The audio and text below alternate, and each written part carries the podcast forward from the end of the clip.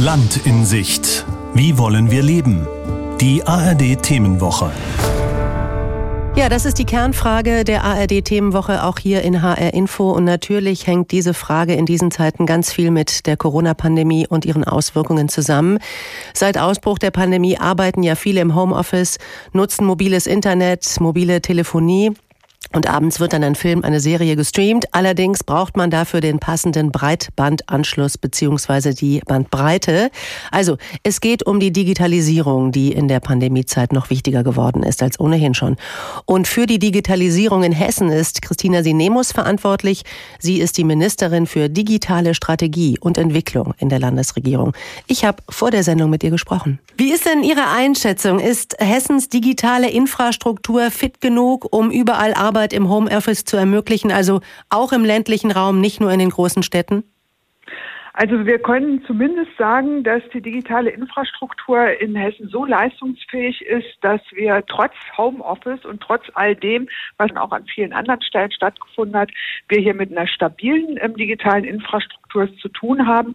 Wir haben ja beispielsweise hier in Frankfurt den großen D6-Knotenpunkten, wo wir tatsächlich äh, europaweit die ganzen ja, Terabytes durchleiten. Und auch dieser ist stabil und wir haben sogar noch etwas Luft nach oben. Stabil ist schon mal ein gutes Wort, wenn es ums Internet geht. Schauen wir mal genauer drauf. Also, Ihr Ministerium sagt, dass etwa 92 Prozent der Haushalte in Hessen ans Breitbandkabel mit mindestens 50 Megabit Datenverarbeitung pro Sekunde angeschlossen sind. Wann das werden es denn die 100 Prozent der Haushalte sein?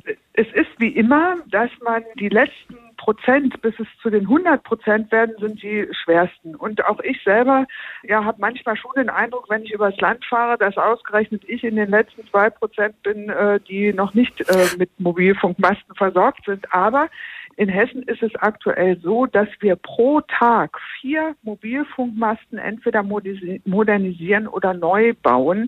Wir haben aktuell 93 Prozent der hessischen Haushalte, die auf ein Breitband von 50 Mbit zurückgreifen können und mehr als drei Viertel der hessischen Haushalte können mit mehr als 200 Mbit surfen. Da muss man ganz schlichtweg festhalten, dass wir auch in den letzten Jahr, in dem letzten Jahr wirklich ähm, deutlich zugelegt haben. Denn diese digitale Infrastruktur ist die Basis für alles, was wir auch jetzt in der Corona-Pandemie auch brauchen. Bleiben wir trotzdem noch mal auf dem Land, da wo es immer so ein bisschen hapert mit dem Breitbandanschluss. Dort, wo nicht so viele Menschen wohnen, die aber natürlich auch ein Recht darauf haben, gut angebunden zu sein. Und die fünf nordhessischen Landkreise, die haben sich was ausgedacht. Die haben sich vor einer Weile selbstständig gemacht und großflächig Glasfaserkabel verlegt. Ist man also in Hessen darauf angewiesen, dass man einen umtriebigen Landrat hat, sonst sitzt man digital vielleicht doch noch ein bisschen auf dem Trocknen? Wir haben hier in Hessen ein Breitbandbüro und dieses Breitbandbüro sitzt bei uns in Wiesbaden, aber hat auch dezentral Breitbandberater in der Fläche. Und diese helfen auch die Kommunen mit anzusprechen, die Kommunen zu unterstützen, um ihre Förderanträge auch ähm, umzusetzen und hier schnellstmöglich voranzukommen. Und ich nenne mal eine Summe. Äh, das Land Hessen hat noch nie so viel in die digitale Infrastruktur investiert wie in dieser Legislatur. Wir haben 270 Millionen vorgesehen, um in Breitbandmobilfunk zu investieren und alleine 50 Millionen nochmal zusätzlich, die das Land investiert, um dort Mobilfunkmasten zu bauen, die die ähm, Telekommunikationsunternehmen aus Eigenantrieb nicht bauen werden, weil es für sie sich nicht lohnt. Jetzt muss man aber auch sagen, da klar, das Land hilft finanziell, aber die Kommun Kommunen müssen auch noch einen Eigenanteil tragen. Von 10 Prozent ist da die Rede. Jetzt sind wir im Corona-Jahr. Es ist jetzt schon absehbar, dass das Geld für die Kommunen sehr, sehr klamm ist, weil weniger Steuermittel eingenommen werden. Können Sie noch weiterhelfen? Also, wir haben das wirklich hin und her überlegt und wir sind zu dem Schluss gekommen, dass äh, dieser Eigenanteil aus unserer Sicht auch äh, von nunmehr nur noch zehn Prozent in Anführungsstrichen einer ist, den wir auch äh, den Kommunen durchaus äh, zumuten können. Eine finanzielle ähm, Beteiligung der Kommunen stärkt das Eigeninteresse. Wenn es bei einer Kommune daran klemmen sollte, dann werden wir sicherlich auch da Möglichkeiten finden. Und eines kann ich konstatieren, in der hessischen Landesregierung ist es nicht einer hessischen Kommune oder einem Breitbandprojekt bekannt, wo der Ausbau am Eigenanteil gescheitert ist. Frau Sinemus, gucken wir zum Schluss noch mal äh, auf Corona und auf die Schulen da, denn an vielen Schulen sind gerade ja wieder die Klassen geteilt worden. Die eine Hälfte soll im Klassenzimmer bleiben, die andere äh, macht das via digitalem Endgerät, Distanzunterricht nennt man das. Dafür reichen aber offenbar die WLAN-Netze an vielen hessischen Schulen nicht aus. Woran liegt das? Ja, also ich sag mal, das Thema WLAN ist tatsächlich eines, was wir in auch guter Zusammenarbeit mit den Schulträgern umzusetzen haben. Die Zuständigkeit ist bei den Schulträgern, das heißt also bei den Städten und Gemeinden. Und ich habe mir wirklich viele Schulen angeguckt in der letzten Zeit und dort auch vor Ort angeboten, dass wir, wenn die Kommunen, wenn der Schulträger hier Unterstützung braucht, auch Beratungsunterstützung zur Antragstellung, wir gerne bereitstehen, aber den Antrag, den müssen die Schulträger auf den Weg bringen. Die Anbindung der Schulen ans Glasfasernetz hat sich, und wir haben ein Monitoring aufgelegt in Hessen, zwischen dem Oktober letzten Jahres und dem Juni diesen Jahres verdoppelt. Und einige der Landkreise haben die ähm, gesamten Schulen angebunden. Und hier gibt es auch ordentlich Kofinanzierung vom Land. Kann man sowas sagen wie eine, eine Zahl, wann alles behoben wird, wann wir alle in Hessen unsere Filme und Serien streamen können und alle Schulen schön angeschlossen sind? Gibt es sowas wie einen Ausblick in die Zukunft, die hoffentlich nicht allzu fern ist? Also wir, wir haben uns vorgenommen in unserer Gigabit-Strategie, dass wir bis 2022 nahezu alle Schulen angeschlossen haben möchten. Das ist unser Ziel und wir sind auf einem sehr guten Weg dahin. Eines ist schwierig auf dem Land, eine gute Anbindung ans Netz. Es hapert oft genau da beim Breitbandausbau. Und da nehmen eben dann oft die Kommunen das Heft in die Hand ohne extreme Zuschüsse. Beispiel Eichenzell bei Fulda. Jedes Haus, jeder Betrieb hat dort einen Glasfaseranschluss. Das bedeutet keine Probleme beim Homeoffice oder Homeschooling und so ist da eben Industrie 4.0 möglich. Jens Borchers hat sich bei der Firma K2 umgehört. Die macht anspruchsvolle Innenausstattung zum Beispiel für Yachten oder auch für Caravanhersteller. Wir stehen hier vor unserem digitalen Cutter. Die Stoffbahnen werden hier aufgelegt und die ganzen Schnittmuster und Schnittbilder sind vorher digital erstellt worden. Dominik Scherf ist einer der Gesellschafter bei K2. Er erzählt nüchtern, aber irgendwie auch ziemlich stolz von diesem digitalen Cutter. Der schneidet Stoff, Leder, Kunststoff. Material, das die Firma K2 verwendet, um Polsterungen für Möbel zu machen, für Kreuzfahrtschiffe, Yachten oder Wohnmobile. Horst Gremm steht vor einem Bildschirm neben der digitalen Schnittmaschine. Gremm war Schreiner, bevor er zu K2 kam und umlernte. Das war eigentlich ja, eine schwere Lernphase, das erste halbe Jahr. Und dann geht das. Ich habe es hingekriegt. Ich bin 61. Jetzt überwacht der 61-Jährige wie selbstverständlich die digitale Schnittmaschine in einem eigentlich sehr traditionellen Gewerbe, einer Polsterei eben. Einem Betrieb, dessen Maschinen miteinander vernetzt sind und riesige Datenmengen austauschen. Und der Betrieb von K2 liegt in Eichenzell, einer Gemeinde mit etwa 11.000 Einwohnern in der Nähe von Fulda. Eichenzell hat etwas, worauf die Gemeinde sehr stolz ist. Ein Glasfasernetz, das schnellste Datenübertragungen möglich macht. Deshalb drängeln Firmen nach Eichenzell, sagt Bürgermeister Johannes Rothmund. Jetzt aktuell ein Rechenzentrum, was sich bei uns ansiedelt, weil hier Bandbreiten verfügbar sind, die sie woanders nicht bekommen. Dann datenlastiges Gewerbe, zum Beispiel Ingenieurdienstleister und andere, die sich hier angesiedelt haben. Wir haben eine erhöhte Nachfrage auch weiterhin nach Gewerbegrundstücken, haben allerdings das Problem, dass wir gar nicht so viel Fläche haben, um entsprechende Unternehmen anzusiedeln. Das Glasfasernetz als Datenautobahn das hält Bürgermeister Rothmund für einzigartig. Ich würde behaupten, keine Gemeinde in Hessen hat eine ähnliche Infrastruktur. Die Leistungsfähigkeit unseres Glasfasernetzes äh, ist einzigartig äh, nach meiner Kenntnis in Europa. Genau deshalb kommen Firmen wie K2 nach Eichenzell, weil sie hier modernste Infrastruktur finden, sagt Dominik Scherf, Gesellschafter bei K2. Rasant, rasante Entwicklung. Durch die Digitalisierung haben wir die Möglichkeit zu wachsen. Durch die Digitalisierung können wir Industriekunden beliefern, können wir Standards generieren, können wir nachhaltig arbeiten. Für den Mikrokosmos unserer Unternehmung, für die Digitalisierung zu mehr Beschäftigung. Und für die Gemeinde Eichenzell zu mehr Gewerbesteuereinnahmen. Die Investitionen von 12 Millionen Euro ins Glasfasernetz von der Gemeinde allein gestemmt, die zahlt sich jetzt aus. Und Bürgermeister Johannes Rothmund glaubt, damit lassen sich Firmen und Menschen im ländlichen Raum halten. Ich bin der Überzeugung, dass wir im ländlichen Raum mit unseren kleineren Strukturen viel beweglicher sind und viel schneller sein können. Bei K2 sind auch die Nähmaschinen vernetzt. Näherin Astrid Jahn, seit 20 Jahren bei K2, hat gelernt, mit diesen neuen Maschinen zu arbeiten. Und sie sagt, das sei einfacher. Sicherlich gibt es hier und da ähm, noch Schwierigkeiten in, ja, man muss halt noch manches dann äh, noch dazulernen, wie man äh, mit manchem Material, das geht halt immer nur schrittweise. Leben in der Stadt, Leben auf dem Land, so viele Unterschiede gibt es da. Einer, der besonders ins Gewicht fällt in unserem digitalen Zeitalter und dann auch noch unter erschwerten Corona-Bedingungen. Wie gut vernetzt bin ich auf dem Land? Habe ich überhaupt die Voraussetzungen dafür, beispielsweise im Homeoffice zu arbeiten? Ich kenne viele Menschen, die auf dem Land leben und ihr Handy dort null gebrauchen können, weil das Netz zu schlecht ist. Meine Kollegin Anna Vogel war in Oberlaudenbach, einem Stadtteil von Heppenheim an der Bergstraße. Da gibt's auch gar kein Handynetz und mobile Daten auch nicht. Homeoffice ist in Zeiten der Pandemie also dort auch schwieriger. Kaum ein Auto fährt durch Oberlaudenbach. Die Luft ist frisch und wer auf einen der Hügel steigt, hat einen wunderbaren Blick über die herbstliche Bergstraße. Trotzdem ist der Leiter der Freiwilligen Feuerwehr Heppenheim, Werner Trares, in Eile. Er will nur so kurz wie möglich in dem 700 Seelenort Oberlaudenbach bleiben, wo er nicht erreichbar ist. Denn die Rettungsleitstelle in Heppenheim alarmiert die Einsatzkräfte seit letztem Jahr nur noch digital.